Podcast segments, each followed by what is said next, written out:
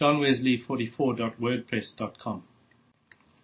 Sermon 11 The Witness of Our Own Spirit. This is our rejoicing, the testimony of our conscience, that in simplicity and godly sincerity, not with fleshly wisdom, but by the grace of God, we have had our conversation in the world. 2 Corinthians chapter 1 verse 12. Such is the voice of every true believer in Christ, so long as he abides in faith and love. He that followeth me, saith our Lord, walketh not in darkness, and while he hath the light, he rejoiceth therein. As he hath received the Lord Jesus Christ, so he walketh in him. And while he walketh in him, the exhortation of the apostle takes place in his soul day by day. Rejoice in the Lord always, and again I say, rejoice. But that we may not build our house upon the sand, lest when the rains descend and the winds blow and the floods arise and beat upon it, it fall and great be the fall thereof, I intend in the following discourse to show what is the nature and ground of a Christian's joy. We know, in general, it is that happy peace, that calm satisfaction of spirit which arises from such a testimony of his conscience, as is here described by the Apostle. But in order to understand this the more thoroughly, it will be requisite to weigh all his words, whence will easily appear both what we are to understand by conscience, and what by the testimony thereof, and also how he that hath this testimony rejoiceth evermore. And first, what are we to understand by conscience? What is the meaning of this word that is in everyone's mouth? One would imagine it was an exceeding difficult thing to discover this when we consider how large and numerous volumes have been from time to time wrote on this subject, and how all the treasures of ancient and modern learning have been ransacked in order to explain it. And yet it is to be feared, it has not received much light from all those elaborate inquiries. Rather, have not those most of those writers puzzled the cause, darkening counsel by words without knowledge, perplexing a subject plain in itself and easy to be understood? For set aside but hard words, and every man of an honest heart will soon understand the thing. God has made us thinking beings, capable of perceiving what is present and of reflecting or looking back on what is past. In particular, we are capable of perceiving whatsoever passes in our own hearts or lives, of knowing whatsoever we feel or do, and that either while it passes or when it is past. This we mean when we say, Man is a conscious being. He hath a consciousness or inward perception both of things present and past, relating to himself, of his own tempers and outward behavior. But what we usually term conscience implies somewhat more than this. It is not barely the knowledge of our present or the remembrance of our preceding life. To remember, to bear witness either of past or present things, is only one and the least office of conscience. Its main business is to excuse or accuse to approve or disapprove, to acquit or condemn. Some later writers, indeed, have given a new name to this, and have chose to style it a moral sense. But the old word seems preferable to the new, were it only on this account, that it is more common and familiar among men, and therefore easier to be understood. And to Christians it is undeniably preferable, on another account also, namely, because it is scriptural, because it is the word which the wisdom of God hath chose to use in the inspired writings. And according to the meaning wherein it is generally used there, particularly in the epistles, in the epistles of St. Paul, we may understand by conscience a faculty of power implanted by God in every soul that comes into the world, of perceiving what is right or wrong in his own heart or life, in his tempers, thoughts, words, and actions. But what is the rule whereby men are to judge of right and wrong, whereby their conscience is to be directed. The rule of heathens, as the apostle teaches elsewhere, is the law written in their hearts. These, saith he, not having the outward law, are a law unto themselves, who show the work of the law, that which the outward law prescribes, written in their hearts by the finger of God, their conscience also bearing witness whether they walk by this rule or not, and their thoughts the meanwhile accusing or even excusing, acquitting, defending them. E, sai, apologumenon. Romans 2, 14, 15. But the Christian rule of right and wrong is the Word of God, the writings of the Old and New Testament, all that the prophets and holy men of old wrote as they were moved by the Holy Ghost, all that scripture which was given by inspiration of God and which is indeed profitable for doctrine or teaching the whole will of God for reproof of what is contrary thereto, for correction of error and for instruction or training us up in righteousness. 2 Timothy 3:16. This is a lantern unto a Christian's feet, and a light in all his paths. This alone he receives as his rule of right or wrong, of whatever is really good or evil. He esteems nothing good but what is here enjoined, either directly or by plain consequence. He accounts nothing evil but what is here forbidden, either in terms or by undeniable inference. Whatever the Scripture neither forbids nor enjoins, either directly or by plain consequence, he believes to be of an indifferent nature, to be in itself neither good nor evil, this being the whole and sole outward rule whereby his conscience is to be directed in all things. And if it be directed thereby in fact, then hath he the answer of a good conscience toward God? A good conscience is what is elsewhere termed by the Apostle a conscience void of offense. So, what he at one time expresses thus, I have lived in all good conscience before God until this day, Acts chapter 23 verse 1, he denotes at another by that expression, Herein do I exercise myself, to have always a conscience void of offense toward God and toward men. Chapter 24:16. Now, in order to this, there is absolutely required, first, a right understanding of the Word of God, of His holy and acceptable and perfect law, concerning us as it is revealed therein. For it is impossible we should walk by a rule if we do not know what it means. There is secondly required, which our few have attained, a true knowledge of ourselves, a knowledge both of our hearts and lives, of our inward tempers and outward conversation, seeing, if we know them not, it is not possible that we should compare them with our rule. There is required, thirdly, an agreement of our hearts and lives, of our tempers and conversation, of our thoughts and words and works with that rule, with the written word of God. For without this, if we have any conscience at all, it can be only an evil conscience. There is fourthly required an inward perception of this agreement with our rule, and this habitual perception, this inward consciousness itself, is properly a good conscience, or, in the other phrase of the Apostle, a conscience void of offense toward God and toward men. But whoever desires to have a conscience thus void of offense, let him see that he lay the right foundation. Let him remember, other foundation of this can no man lay than that which is laid, even Jesus Christ. And let him also be mindful that no man buildeth on him but by a living faith, that no man is a partaker of Christ until he can clearly testify, The life which I now live, I live by faith in the Son of God, in him who is now revealed in my heart, who loved me and gave himself for me. Faith alone is that evidence, that conviction, that demonstration of things invisible, whereby the eyes of our understanding being opened and divine light poured in upon them, we see the wondrous things of God's law the excellency and purity of it, the height and depth and length and breadth thereof, and of every commandment contained therein. It is by faith that, beholding the light of the glory of God in the face of Jesus Christ, we perceive, as in a glass, all that is in ourselves, yea, the inmost motions of our souls, and by this alone can that blessed love of God be shed abroad in our hearts, which enables us so to love one another as Christ loved us. By this is that gracious promise fulfilled unto all the Israel of God, I will put my laws into their mind, and write, or engrave, them in their hearts. Hebrews 8:10. Hereby producing in their souls an entire agreement with his holy and perfect law, and bringing into captivity every thought to the obedience of Christ. And as an evil tree cannot bring forth good fruit, so a good tree cannot bring forth evil fruit. As the heart therefore of a believer, so likewise his life, is thoroughly conformed to the rule of God's commandments, in a consciousness whereof he can give glory to God, and say with the Apostle, This is our rejoicing, the testimony of our conscience, that in simplicity and godly sincerity, not with fleshly wisdom, but by the grace of God, we have had our conversation in the world. We have had our conversation. The Apostle in the original expresses this by one single word, anes but the meaning thereof is, is exceeding broad, taking in our whole deportment, yea, every inward as well as outward circumstance, whether relating to our soul or body. It includes every motion of our heart, of our tongue, of our hands and bodily members. It extends to all our actions and words, to the employment of all our powers and faculties, to the manner of using every talent we have received with respect either to God or man.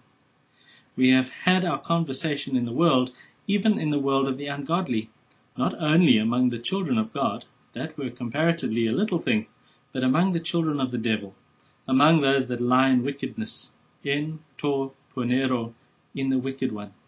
What a world is this! how thoroughly impregnated with the Spirit it continually breathes, As our God is good, and doeth good, so the God of this world and all his children are evil and do evil, so far as they are suffered, to all the children of God.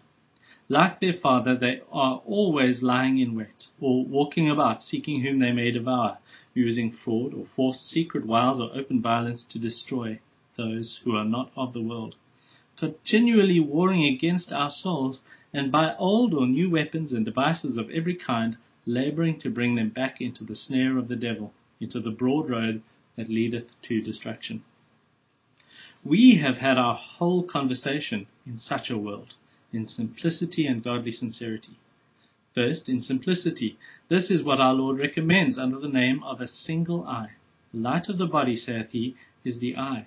If therefore thine eye be single, thy whole body shall be full of light. The meaning whereof is this What the eye is to the body, that the intention is to all the words and actions. If therefore this eye of thy soul be single, all thy actions and conversation shall be full of light, of the light of heaven, of love and peace and joy in the Holy Ghost. We are then simple of heart, when the eye of our mind is singly fixed on God, when in all things we aim to God, aim at God alone, as our God, our portion, our strength, our happiness, our exceeding great reward, our all in time and in and eternity. This is simplicity, when a steady view, a single intention of promoting His glory, of doing and suffering His blessed will, runs through our whole soul, fills all our heart, and is the constant spring of all our thoughts, desires, and purposes. We have had our conversation in the world, secondly, in godly sincerity. The difference between simplicity and sincerity seems to be chiefly this. Simplicity regards the intention itself, sincerity the execution of it. And this sincerity relates not barely to our words, but to our whole conversation as described above. It is not here to be understood in that narrow sense wherein St. Paul himself sometimes uses it, for speaking the truth or abstaining from guile, from craft and dissimulation, but in a more extensive meaning, as actually hitting the mark, which we aim at by simplicity. Accordingly, it implies in this place that we do in fact speak and do all to the glory of God, that all our words are not only pointed at this, but actually conducive thereto, that all our actions flow on in an even, in an even stream, uniformly subservient to this great end and that in our whole lives we are moving straight toward God, and that continually walking steadily on in the highway of holiness, in the paths of justice, mercy, and truth. This sincerity is termed by the apostle godly sincerity, or the sincerity of God. Elixrenei theou. To prevent our mistaking or confounding it with the sincerity of the heathens, for they had also a kind of sincerity among them, for which they professed no small veneration. Likewise, to denote the object and end of this, as of every Christian virtue, seeing whatever does not ultimately tend to God sinks among the, among the beggarly elements of the world. By styling it the sincerity of God, he also points out the author of it, the Father of lights, from whom every good and perfect gift descended, which is still more clearly declared in the following words, not with fleshly wisdom, but by the grace of God. Not with fleshly wisdom, as if he had said, We cannot thus converse in the world by any natural strength of understanding, neither by any naturally acquired knowledge or wisdom. We cannot gain the simplicity or practice the sincerity by the force either of a good sense, good nature, or good breeding. It overshoots all our native courage and resolution, as well as all our precepts of philosophy. The power of custom is not able to train us up to this, nor the most exquisite rules of human education. Neither could I, Paul, ever attain hereto, notwithstanding all the advantages I enjoyed, so long as I was in the flesh, in my natural state, and pursued it only by fleshly natural wisdom. And yet, surely, if any man could, Paul himself might have attained thereto by that wisdom. For we can hardly conceive any who was more highly favored with all the gifts both of nature and education. Besides his natural abilities, probably not inferior to those of any person then upon earth, he had all the benefits of learning, studying at the University of Tarsus, afterwards brought up at the feet of Gamaliel, a person of the greatest account, both for knowledge and integrity, that was then in the whole Jewish nation. And he had all the possible advantages of religious education. being a Pharisee, the son of a Pharisee, trained up in the very straitest sect or profession, distinguished from all others by a more eminent strictness, and herein he had profited among, above many others who were his equals in years, being more abundantly zealous of whatever he thought would please God, and as touching the righteousness of the law, blameless. But it could not be that he should thereby attain this simplicity and godly sincerity.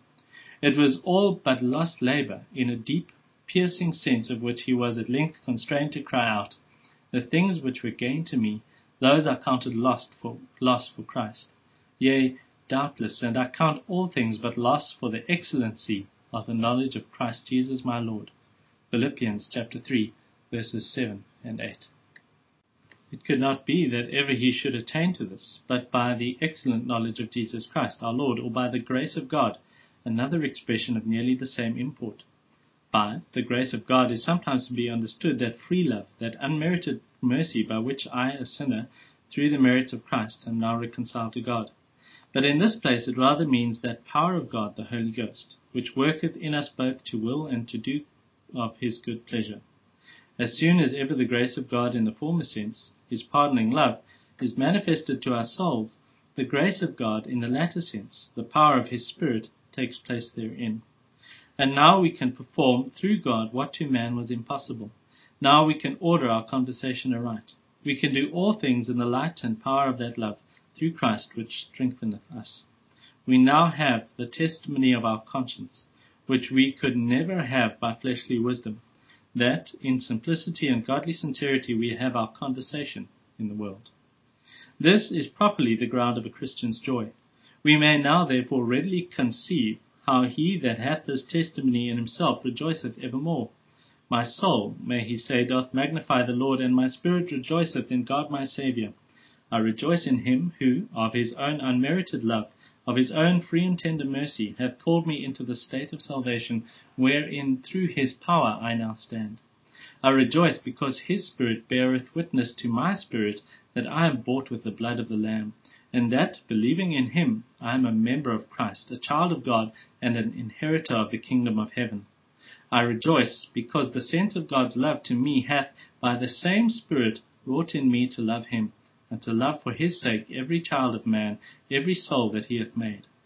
I rejoice because he gives me to feel in myself the mind that was in Christ, simplicity, a single eye to him in every motion of my heart, power always to fix the loving eye of my soul on him who loved me and gave himself for me, to aim at him alone, at his glorious will, and in all I think or speak or do, purity, desiring nothing more but God, crucifying the flesh with its affections and lusts, setting my affections on things above, not on things of the earth, holiness, a recovery of the image of God, a renewal of soul after his likeness, and godly sincerity, directing all my words and works so as to conduce to his glory.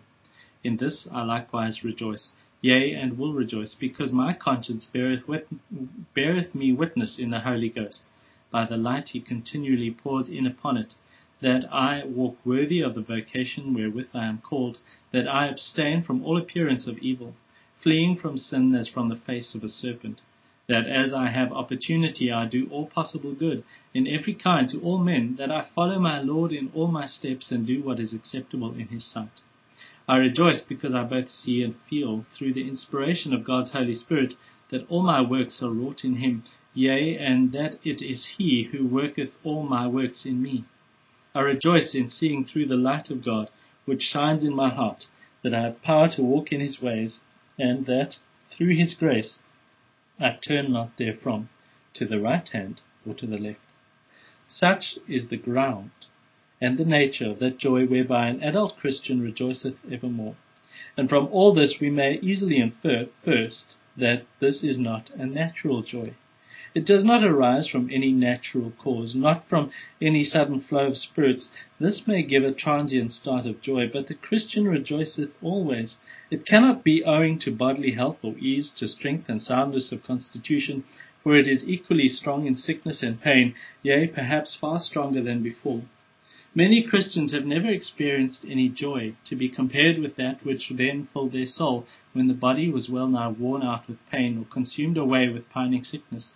Least of all can it be ascribed to outward prosperity, to the favor of men, or plenty of worldly goods, for then, chiefly when their faith has been tried as with fire, by all manner of outward afflictions, have the children of God rejoiced in him, whom unseen they loved, even with joy unspeakable. And never surely did men rejoice like those who were used as the filth and offscouring of the world, who wandered to and fro, being in want of all things, in hunger, in cold, in nakedness, who had trials not only of cruel mockings, but moreover of bonds and imprisonments, yea, who at last counted not their lives dear unto themselves, so they might finish their course with joy. From the preceding considerations, we may, secondly, infer that the joy of a Christian does not arise from any blindness of conscience, from his not being able to discern good from evil. So far from it, that he was an utter stranger to this joy, till the eyes of his understanding were opened, that he knew it not, until he had spiritual senses fitted to discern spiritual good and evil. And now the eye of his soul waxeth not dim. He was never so sharp sighted before. He has so quick a perception of the smallest things as is quite amazing to the natural man.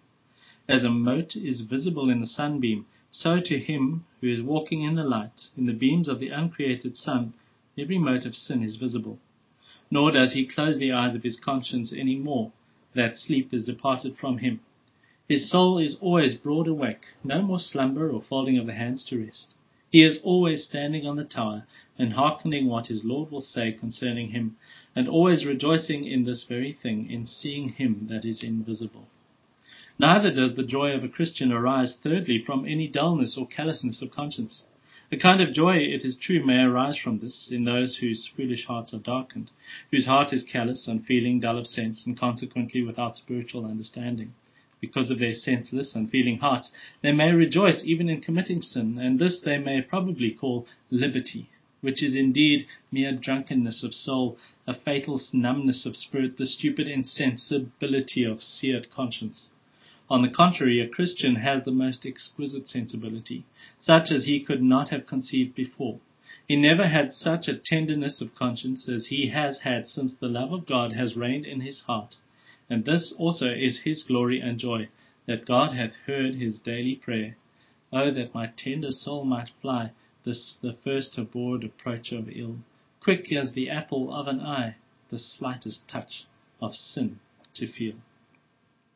To conclude, Christian joy is joy in obedience, joy in loving God and keeping his commandments, and yet not in keeping them as if we were thereby to fulfill the terms of the covenant of works, as if by any works or righteousness of ours we were to procure pardon and acceptance with God. Not so. We are already pardoned and accepted through the mercy of God in Christ Jesus. Not as if we were by our own obedience to procure life, life from the death of sin, this also we have already through the grace of God. Us hath he quickened who were dead in sins, and now we are alive to God through Jesus Christ our Lord. But we rejoice in walking according to the covenant of grace, in holy love and happy obedience. We rejoice in knowing that, being justified through his grace, we have not received that grace of God in vain, that God having freely, not for the sake of our willing or running, but through the blood of the Lamb, reconciled us to himself, we run in the strength which he hath given us, the way of his commandments. He hath girded us with strength unto the war, and we gladly fight the good fight of faith. We rejoice through him who liveth in our hearts by faith to lay hold of eternal life. This is our rejoicing, that as our Father worketh hitherto, so, not by our own might or wisdom, but through the power of his Spirit freely given in Christ Jesus, we also work the works of God and may he work in us whatsoever is well pleasing in his sight, to whom be the praise for ever and ever.